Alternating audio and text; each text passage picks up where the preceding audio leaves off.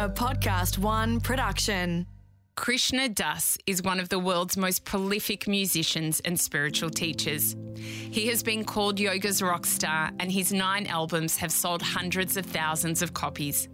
He layers traditional kirtan with instantly accessible melodies and modern instrumentation. He's done private sessions with Madonna and Sting and both performed and been nominated for a Grammy. Krishna Das says love is what we are. We don't get it from somebody, we can't give it to anybody, we can't fall in or fall out of it. Love is our true being. In this heartfelt conversation, Krishna Das and I discuss the devotion for his guru, his battle with depression, and the power of love. Following my heart has led me to the experience that real love really exists in this world and that we can find it and that we will find it.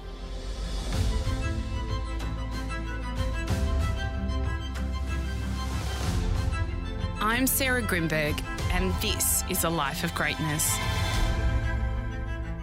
Working as a podcast and radio producer, I have been fortunate enough to cross paths with many intriguing people who have had a profound impact on me. In this series, I share stories and experiences from the people who have brought inspiration to my life and hopefully yours too. Krishna Das has written three books, including Chants of a Lifetime and Flow of Grace. In this episode, you will learn the true meaning of soul love, friendship, and devotion. Your music has been embraced by millions, and we know you as Krishna Das. But can you take us through the younger years when you were born as Jeffrey Kagel? Oh. Well, you know, I once had a car that was called a Jagolet. So it was half a Jaguar and half a Chevrolet. and the reason was because Jaguars never started and they never ran well, and the electric system was really bad. So what they did was they took the engine, the transmission, and the electronics out of out of the Jaguar, and put in a Chevrolet engine and transmission.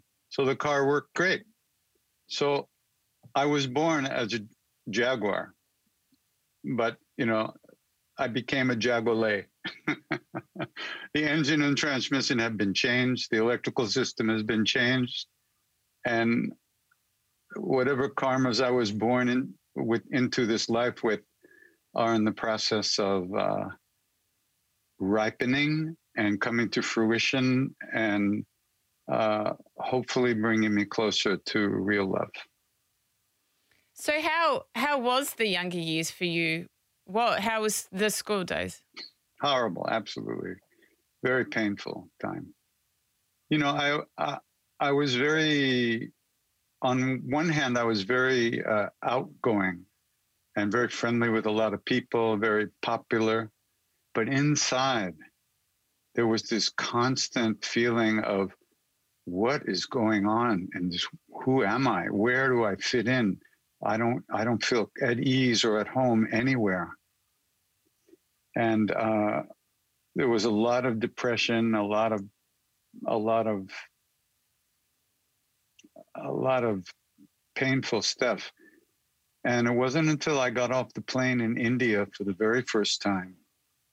And in those days, you had to walk to the terminal from the uh, from the, the, the runway. So the minute my foot hit the runway for the first time, hit the ground in India, this wave came over me, and I realized that I was home, and that I had never felt this anywhere before in my life. And now finally I was home. So all those years before were very, very difficult. It was like, it was like, I couldn't understand. There seemed to be no purpose in life. There's nobody seemed to know anything. Everybody was running after nonsense and and and being being very busy being themselves, and nobody knew anything. You know, it was a real uh, and what that means is that some part of me knew mm. that there was something to know. You know, and I wasn't really in touch with that part, but unconsciously that that part of me was looking out and saying, What's going on here? So, what led you to India in the first place? Well, I had come across a few books when I was just getting started. Uh, one book was The Gospel of Ramakrishna. One book was Autobiography of a Yogi. And one book was a, a book about Buddhism. And one of the one of the lines in the book said that the Buddha taught that one's enlightenment is up to oneself. And I read that and I went, wow. Because when you're 16 years old, nothing is up to you. Mm. Everybody's telling you what to do.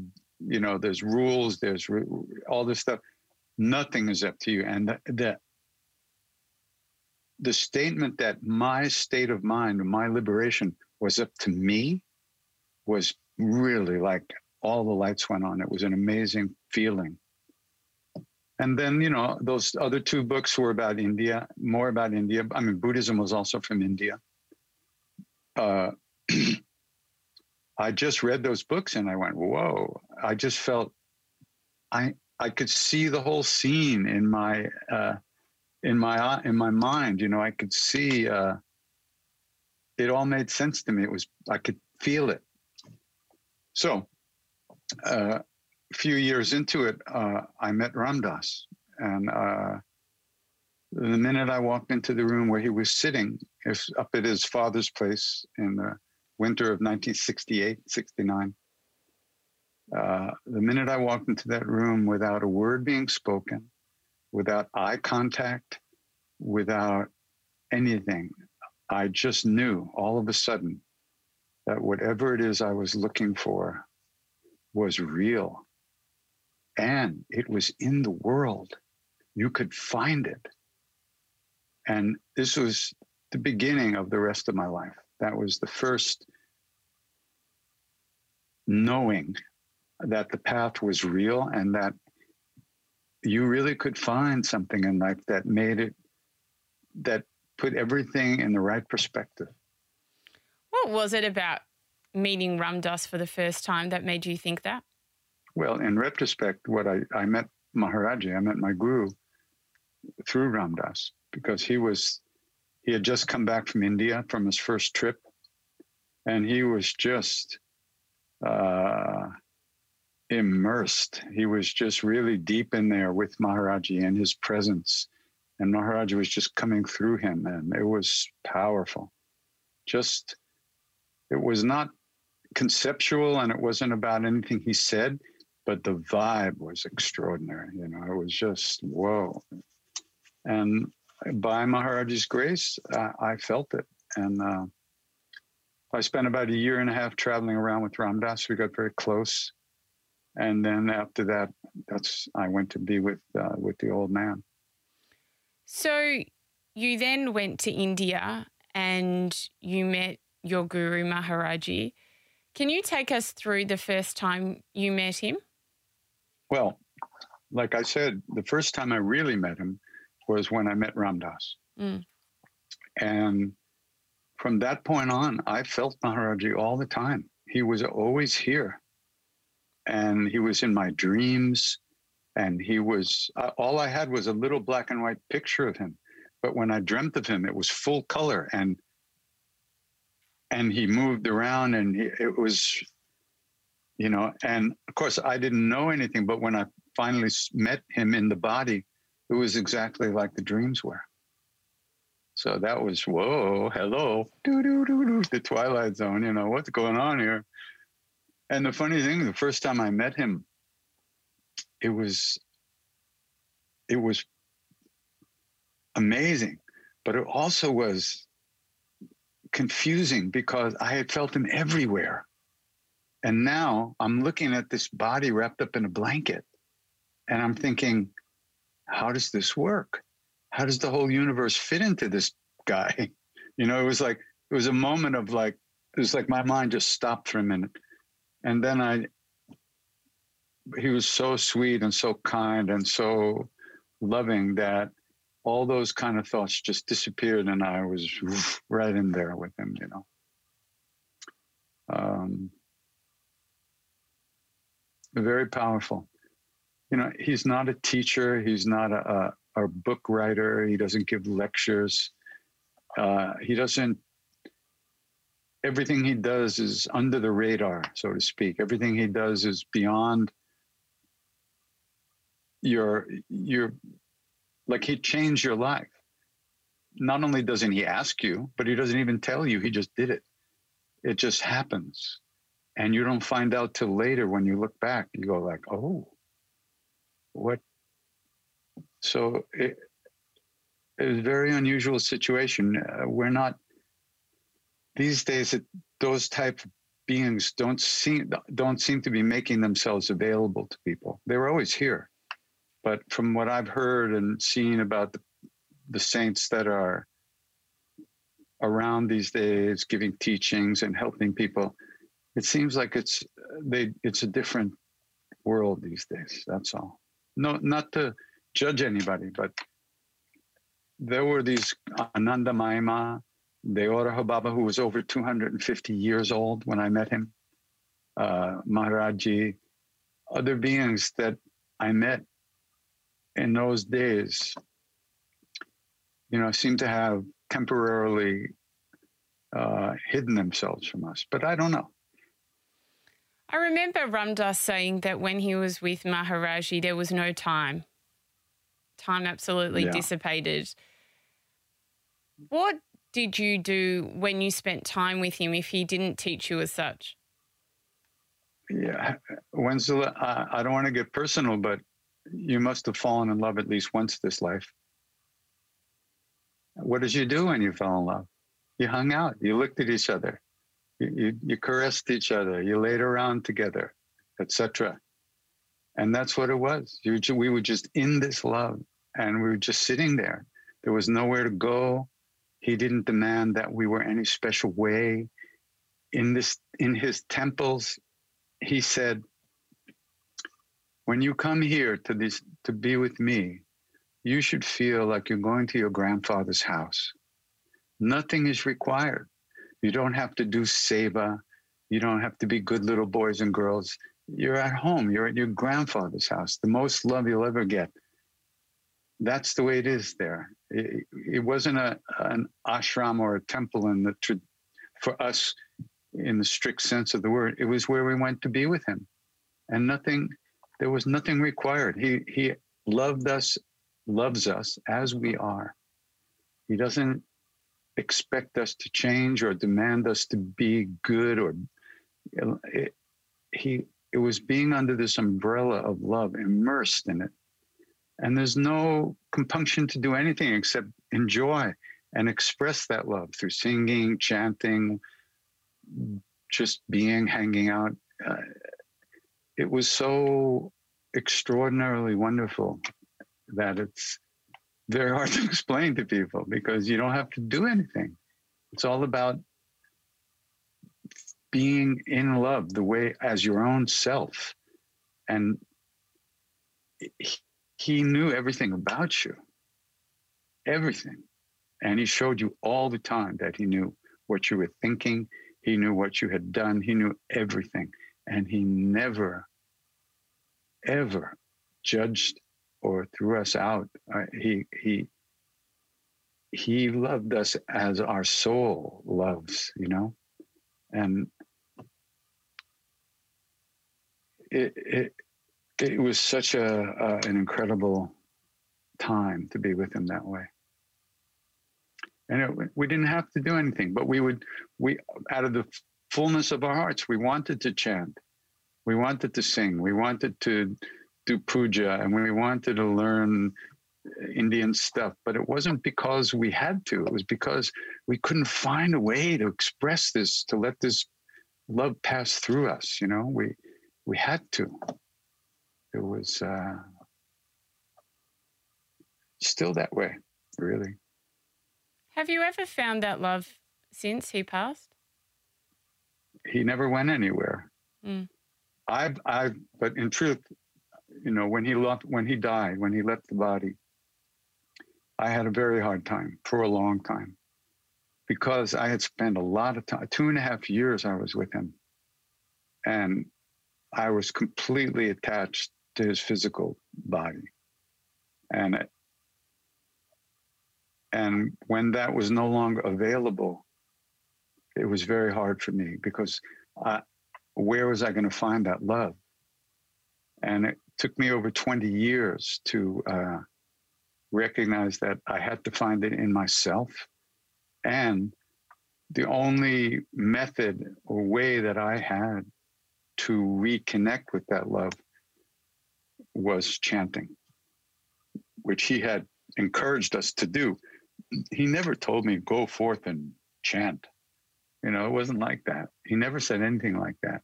But I recognized that I had to chant if I was going to find his hand again. I had let go of his hand.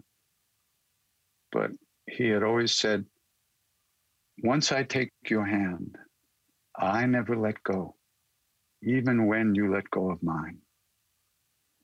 And I had let go. And in order to reconnect and find his hand again, I understood that I had to chant with people. That was the only way I had. If I was going to make it, that was the only way I had to make it. So. When did you learn to chant? You just sing, you know, you just. In India, of course, I sang along with the Indian kirtan wallahs and chanters because we weren't, you know, that's what you did. They were singing, so we sang along with them. So the basic form of, of kirtan was that's how I kind of absorbed that.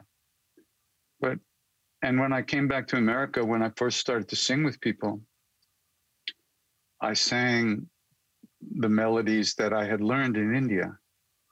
But you know, I'm a kid from Long Island, New York.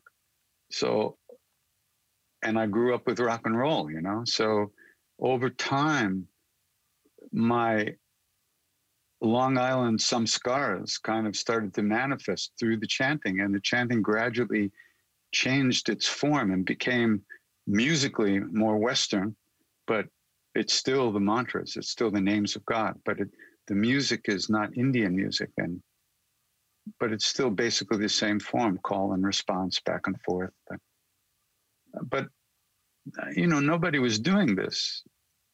Uh, that when I started, really, not the way I was doing it. And I had nobody to ask. I just, so I sang what I like, you know, why not? Why should I sing what I don't like? and once again, it's important to, to remember, and for me too, that this was my spiritual practice. I'm, this is not entertainment for me. I'm not trying to manipulate anybody else's experience.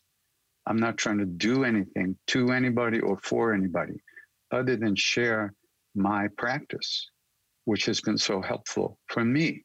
And the people who come to sing with me are part of that practice, just like I'm a part of their practice. So, uh, if I'm not doing my practice, if I'm worried about what they're experiencing, then it's not going to work. It's not going to work for me, and it's not going to be good for them either. So, the point is that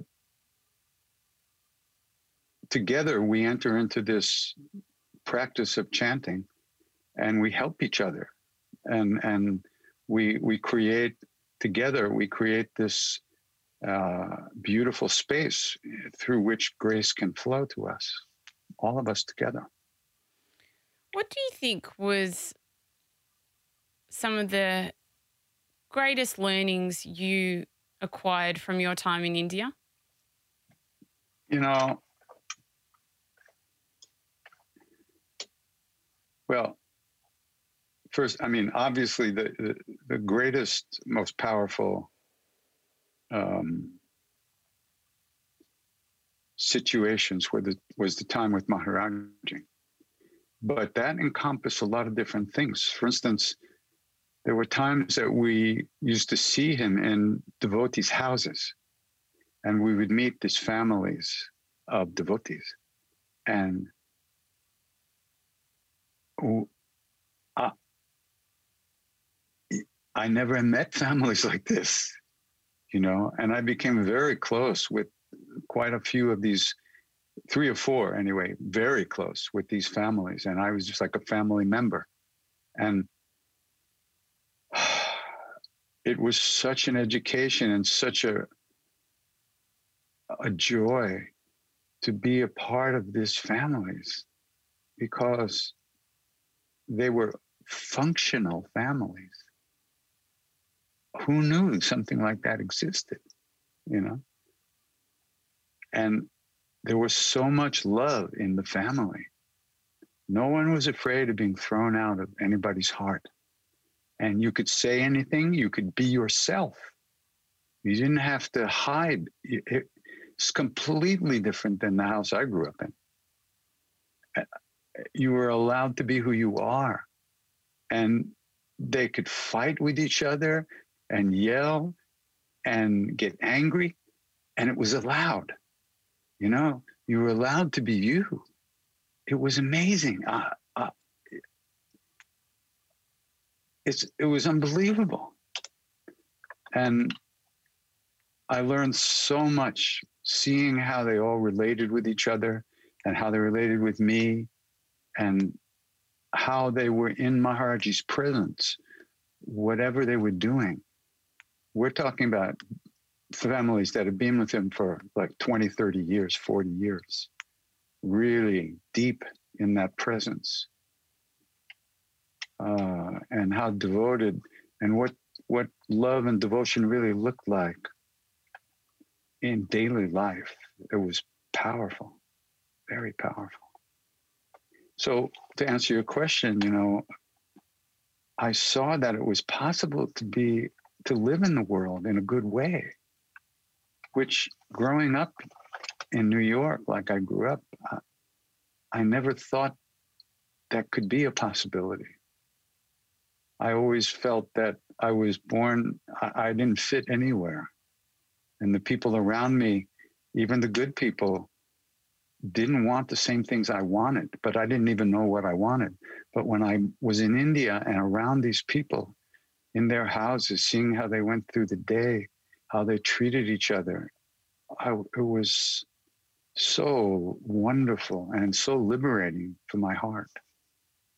Why did you leave India? Oh, shit. He threw me out. he looked at me one day after two and a half years and said, You go back to America. You have attachment there. I, I said, Baba, I'm just learning how to speak Hindi. Too bad. You go back.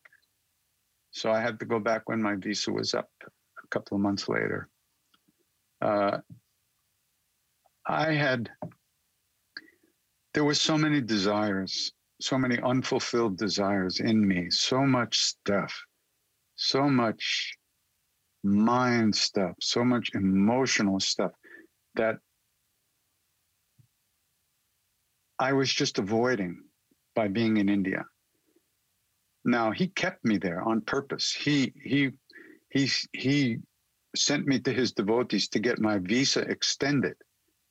He he made sure that I stayed and he kept me there. But then at some point he saw that now it's time for you to go back and deal with your stuff. That's exactly what he said. You have attachment there, you have to go back. And you know, I didn't know what he was talking about at the time. But that was 48 years ago. And every single thing that I have gone through in the last 48 years up to this second is exactly what he was talking about. And it's my work to keep transforming and releasing and bringing myself back into that presence every time my stuff takes me out of it. And I could not do that in India. Uh, it, it's only through personal relationships and and the relationship with the world and your everyday life that you get to see all your stuff. And if you don't see your stuff, you can't let go of it. So the, the so he sent me back to uh, to uh, to do that work, and uh, that's what we're doing. Your chanting has affected the hearts of millions of people. But when you chant, where do you go? I get asked that question quite often in one form or another. And there are short answers and long answers. Let's put it that way. The medium answer is that um, I just sing. I'm doing my practice. And the practice of chanting involves paying attention to the sound of the mantra, of the name that's being sung. And every time you notice that you're not paying attention, you simply release that thought or that emotion and you come back to repeating the sound of the name. And that's the whole practice. There's no mystery here, there's no secret practice. That's the whole thing. You repeat the name again and again and again, and gradually you you give yourself more fully to the practice.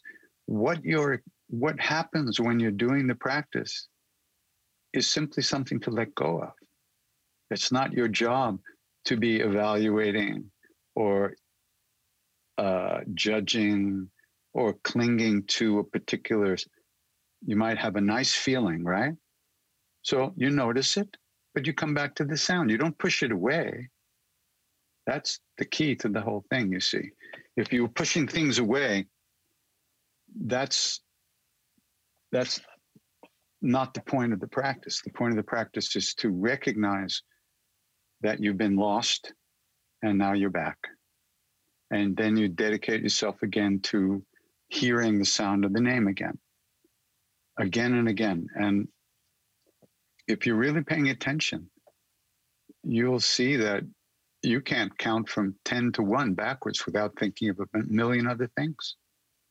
And so if we can't do that, how can we penetrate eh, into our own being and, and recognize our inner reality, which, which is like the sun always shining, but the clouds of thought and emotion are covering it right now.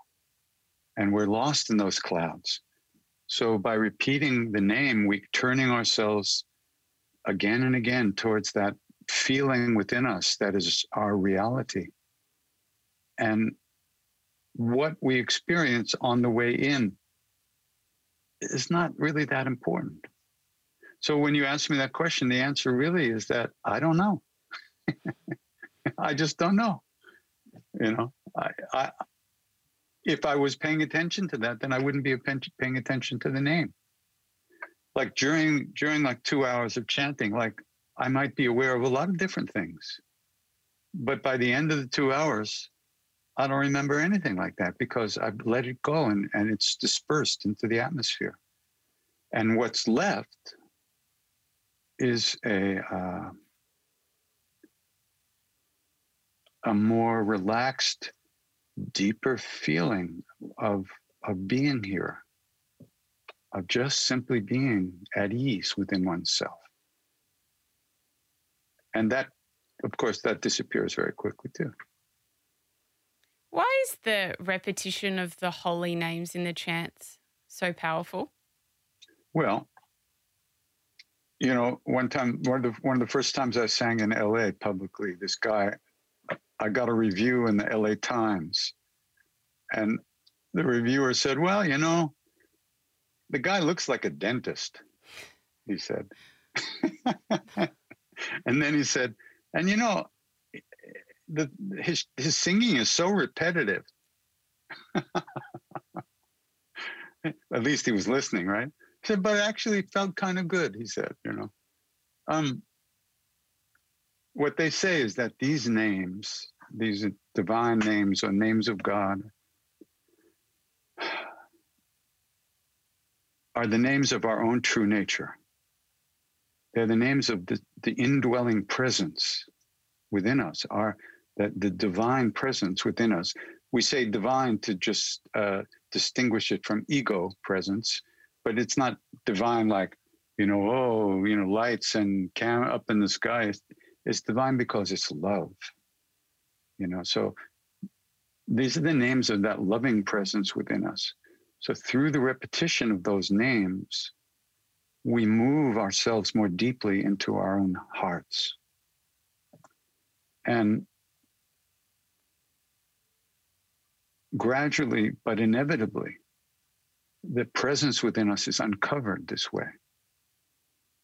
Because they also say that the sound of the name is actually the sound shape of the divine, of God's. So when you say Ram, Ram is actually here, but we don't perceive it. We're not aware of it. We don't feel it because we're just lost in our stuff. So Maharaji used to say, Go on, sing your lying fake Ram Ram. Go on. One of these days you say it right one time and the real Ram will come. So we're practicing the by by by continually coming back to the name, continually reminding ourselves to remember again and again, we move more deeply into our hearts. Now, if we don't have a practice that we add to our life, we there's nothing that brings us back. We're just lost in our daily drama all the time. And there's nothing to come back to. Right? So we add a practice to our lives. And you might spend some time in the morning repeating the name. That will be with you all through the day. It'll come back to you in your head. And you'll have a minute of, oh, there's that chant. And you may stay with it for a second or two, and then you'll be gone again. Over time, that name will keep bringing you back from the dreamland that we live in. And gradually we, we start to feel more at ease just being here, regardless of what we're doing. We can be busy and be present also. So, at least that's what they say.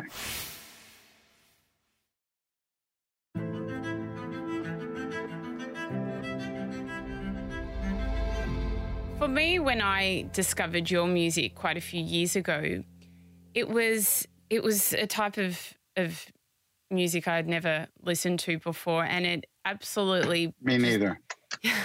it absolutely blew me away straight away. Mm. I feel like you know when I was putting this question together before we met today, I was like, how can I best express what it was like or what it is like? Mm. You know, sometimes you feel that your soul wants to be somewhere else, mm. wants to be back in that higher state with the divine. And a lot of the time we can get there through meditation or this or that. But I feel when I listen to your music that it gives me a sense of home. It gives me a sense of feeling feeling like I am complete in the body when sometimes the soul feels uncomfortable in the body. Mm-hmm. Oh, and oh, yeah. and I mean, that is so unbelievably powerful. Yeah. Yeah. It's all blessings, really. Uh, this is all, when, in the same way that I felt Maharaji when I met Ram Dass.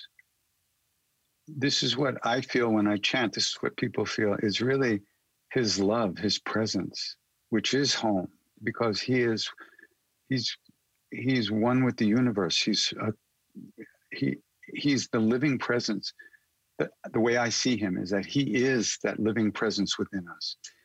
That guy wrapped up in a blanket, that was one form of him, but his other form is that love that lives within us. And when I chant, I'm chanting to move more deeply into that love. That's where I want to live. Uh, so and I, I think that's natural for everybody. Really, mm. we all want to be home, and it's it's a wonderful, extraordinary feeling of blessedness that we even know that that exists. You know that it's possible. Really extraordinary. How do you choose love over fear in your everyday life? Well, one of the feelings when we were with Maharaji physically. It was that everything's okay. Everything will always be okay. This is this is the way things really are. Regardless of what happens in the world or in my life, I'm going to be okay. That I am okay.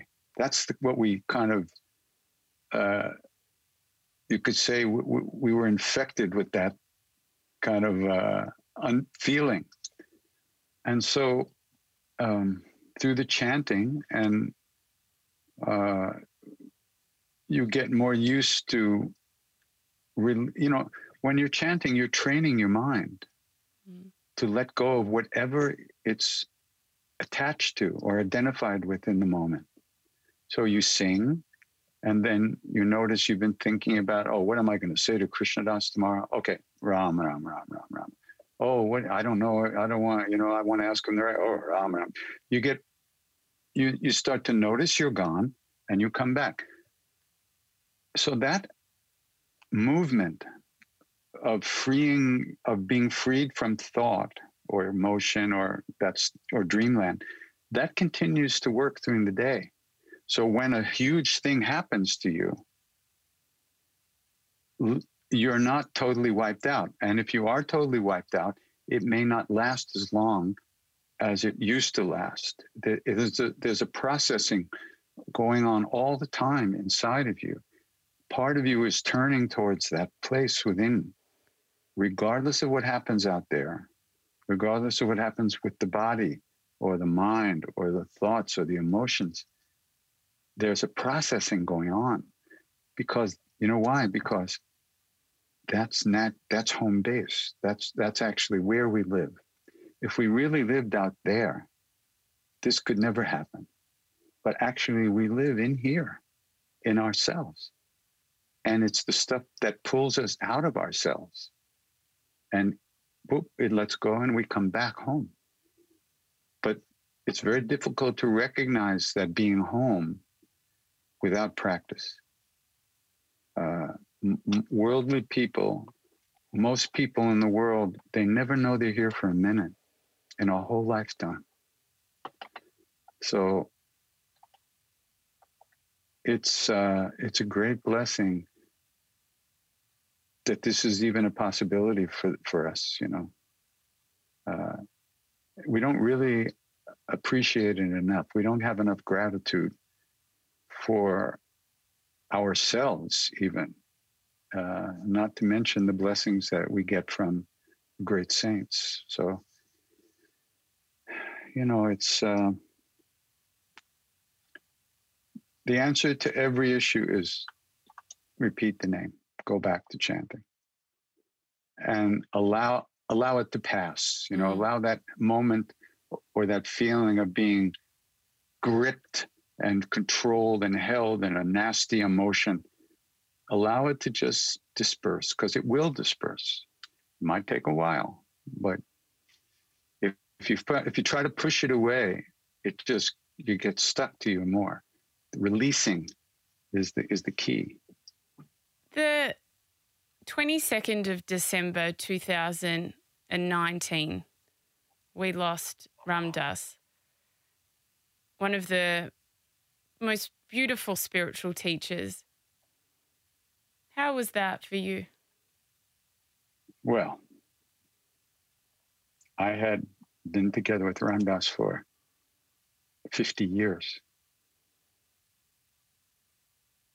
Uh, and uh, we had gone through every possible type of relationship with each other over all the years. And this last 20 years or so after the stroke, we got very, very close and kept getting closer and closer and closer. And when I was there, well, I go to see him in Maui two or three times a year. And usually we'd wind up just sitting together for hours without a word being spoken. And I recognized that we we had that we understood that we were to, we were at one in this space together and that we were communicating silently and wordlessly and non conceptually, that we were in that space together. And uh, there was just a, a, tremendous absence of nonsense, you know. And uh, I went to see him. Uh, I the day I was leaving, which was about uh, a week or so before he died. I packed my bags, put them in the car, and was going to leave for the airport. And uh, I went up to see him. He'd been in bed now for three days, and he was never to get out of bed again. He stayed in bed, getting weaker and weaker as the days went on. So I went up to say goodbye, and he was lying on his back and he had his eyes closed. And I walked up and I just leaned over him, you know, over his face, and his eyes opened.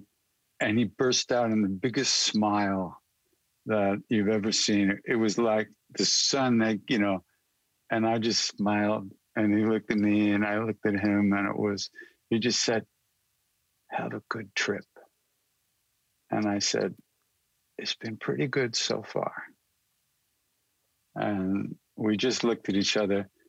And that moment was absolutely, totally perfect, complete. It was like the bow, tying the bow on the package. It was so beautiful, so beautiful. And I can't say I don't miss him. I miss him because, and the thing I miss the most, more than anything, I used to be able to make him laugh, mm-hmm. really laugh. You know, he'd be sitting there because he was in terrible pain all the time. He really suffered and he never complained. Very few people, I mean, the people who took care of him knew what he was going through, and I also knew, but he never complained. So to get him to laugh was, he would explode in laughter because, and we just had one time we were sitting together for many hours and we were talking a little bit and uh and I said, you know, I'm going to record I'm going to record this and uh and what should I call it? And he said, call it Dick and Jeff's Journey to Soul Land.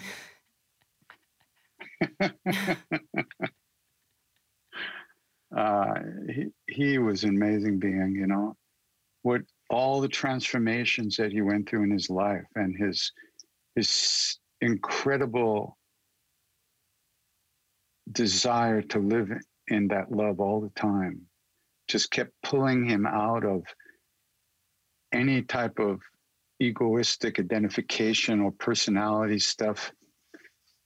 I, I used to tease him. I say, you know, you finally become who we thought you were 40 years ago. And he would laugh, you know, he would laugh. So yeah, I miss him, but I it's hard to you know. There's like this country song that's saying, "How can I miss you when you won't go away?" You know, something like that. Where is home for you spiritually? You mean on the physical plane, mm. or India, northern India, the mountains. The first time I went to India, when I I couldn't believe the feeling I was having being up in the hills, the foothills of the Himalayas. It was like deja vu at 24 hours a day. I just, everything was familiar, everything was, uh, it was extraordinary. The people I would meet, everything was so extraordinary. I, I either I maybe my previous incarnations were there. Who knows what? I don't know really anything about that, but so familiar, so at ease there, and so much at home. All of India, but especially up in the north in the mountains. Uh, just put me down anywhere and give me a little rice to eat, and I'll be happy. Hmm. When was the last time that you cried? What time is it? 10 minutes ago. I don't know. I cry all the time. Yeah. I cry all the time. There's so many different types of tears. There's there's tears you cry out of self pity. There's tears you cry out of self hatred.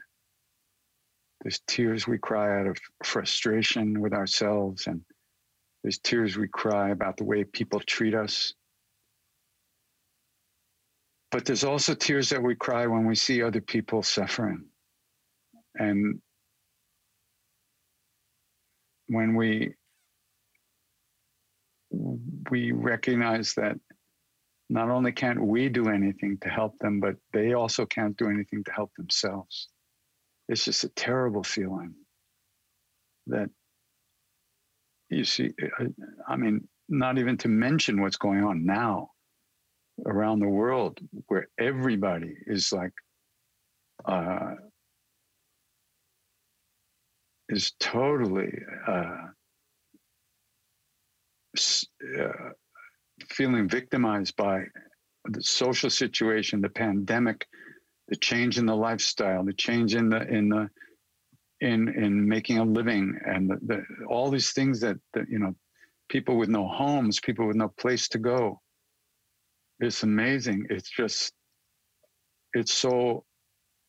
The the this this this the the the scope of suffering is so extraordinary that any moment you think about it, your your heart just crumbles, you know. So, but you have to keep going. One has to keep doing what one does the best one can, and and hope that we can uh, at least we're trying to have as good an effect as we can in our own little circle, you know. What's been the most spiritual experience that you have ever had? you know, uh, I, I don't I don't have a lot of big experiences. You know, we're like like you know the lights all the sun comes out and the lights are shining and the gods are flying around you know the, uh, the, i'm from new york that doesn't happen to people from new york you know uh, but really in terms of real spirituality like someone, a friend of mine said, he said, it wasn't that when we were with Maharaji, we loved him. It was that when we were with Maharaji, we loved everybody. That's real spiritual. It's not about states of mind. It's not about samadhis. It's not about bliss and ecstasy. It's not about those kind of things. It's about the oneness of love that is this world, that is this universe. And all of us are trapped by our stuff. But when we do touch that place for just a moment, that's real. That's mm. that's that's when we're all together in it, you know. The, Maharaj used to go like, you know, and we what are we getting busted for? You know he'd go like this you know is it something i did or something i'm thinking about now or something i'm thinking about doing you know i'm gonna do? So he would go like we said maharaji what does it mean? And he would go like this. I said, what does that mean? He say many names many forms all one you know the bottom line is that we're all part of one huge being. Mm. But we think we're separate. And so we act that way. So if we no longer, if those thoughts no longer arose within us, you know, when I was going to kill myself, I was having a nervous breakdown in the temple right there with Maharaji. And I was thinking about jumping in the river, you know. He looked at me and he said, what are you going to do? Jump in the river? Ha! And he laughed, you know. And I thought, well, you know, the river was like six inches deep in the dry season. But I thought if I got my head under a rock, it might work, you know. He said, You can't die. You can't die. Worldly people don't die. He said, Only Jesus died the real death. I went, What? What? Because he never thought of himself. the, the, the thought of I, me, me, me, me, me, never arose in that being. He only had love and compassion for all beings. He was one with the universe. That's the real death, which is real life, living in love 24 7, 365. So, yeah.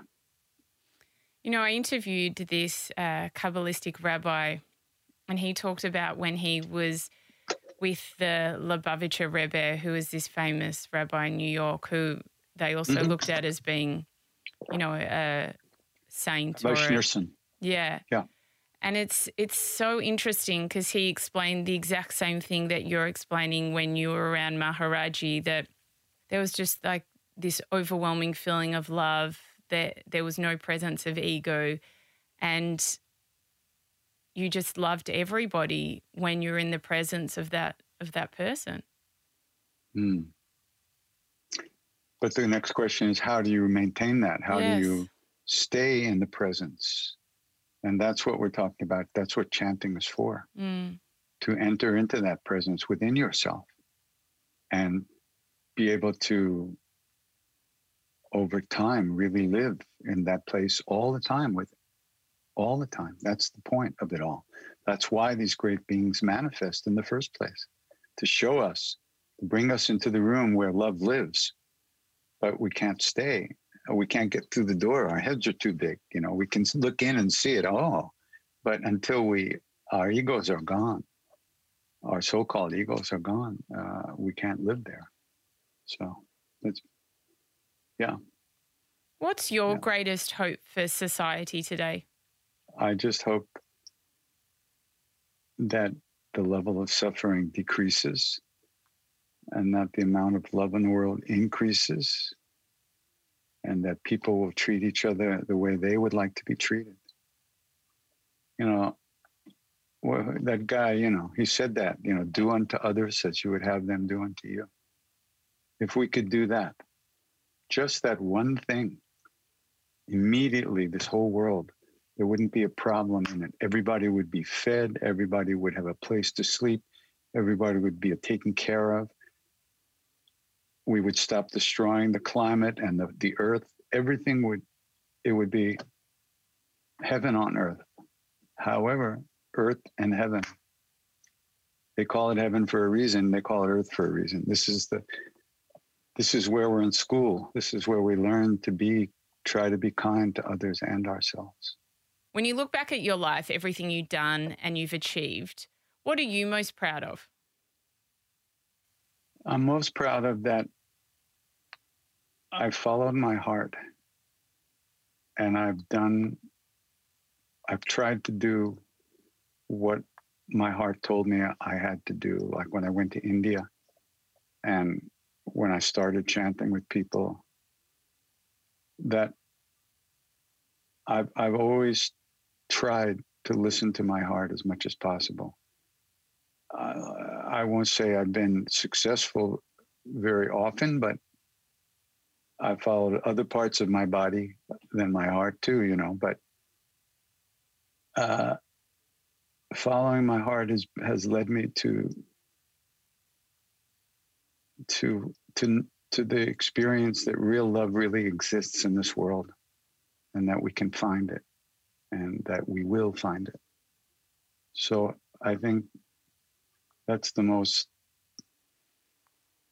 I mean, that's the only quality I have that's of any use is longing to be in that love. You know, that's that longing is, I don't know, on a scale of one to 10, maybe it's a two, but at least it's there. I have that longing to be in that love. And unless I'm in that place inside or outside of love, uh, real love, then then life doesn't feel right to me. It doesn't feel. It feels like I'm not doing something right. So I try to listen to that place in me. Uh, everything else is his business. My job is to remember him. His job is to run the show. That's the way I see it. I sing. He sends the people. He makes them feel good. He transmits that loving presence to them. I'm just like a radio. He turns me on, he turns me off. You know, it's like, what does a radio know about music? What does a radio know about God? It's a, it's a machine. You turn it on, you turn it off. That's how, that's really how I feel. I mean, I know what it looks like. I've watched my videos too, you know. Yeah. I know what it looks like, but that's not what it is. That's just what it looks like. What is a life of greatness to you? You know, a life of greatness is the kind of life that all the saints and bodhisattvas live. A life that's dedicated to relieving suffering of everyone, of all beings everywhere. Dedicated for that. The reason a life that the very very reason to be alive is to help people in a, a non-egoistic way, which is very difficult. But there are beings like that, the great saints, the Buddhas, the Bodhisattvas, the great yogis, the great avatars. They are only here to help us. And that's that's the greatest thing there is. Krishna Das, thank you for sharing your beautiful music with so many millions of people. It has affected us so unbelievably profoundly. Uh, thank you. Thanks for talking to me. I appreciate it very much. Stay connected by following A Life of Greatness on Instagram at A Life of Greatness Podcast. For more information and to watch videos on this and other episodes, head to sarahgrynberg.com. If you enjoyed this episode, subscribe, rate, and review A Life of Greatness on Apple Podcasts or your favourite podcast app. A Life of Greatness is a Podcast One Australia production. Executive producer is me, Sarah Grynberg. Audio producers Matt Nikolic and Darcy Thompson. Special thanks to Grant Tothill for bringing this dream to life. For more episodes, head to podcastoneaustralia.com.au.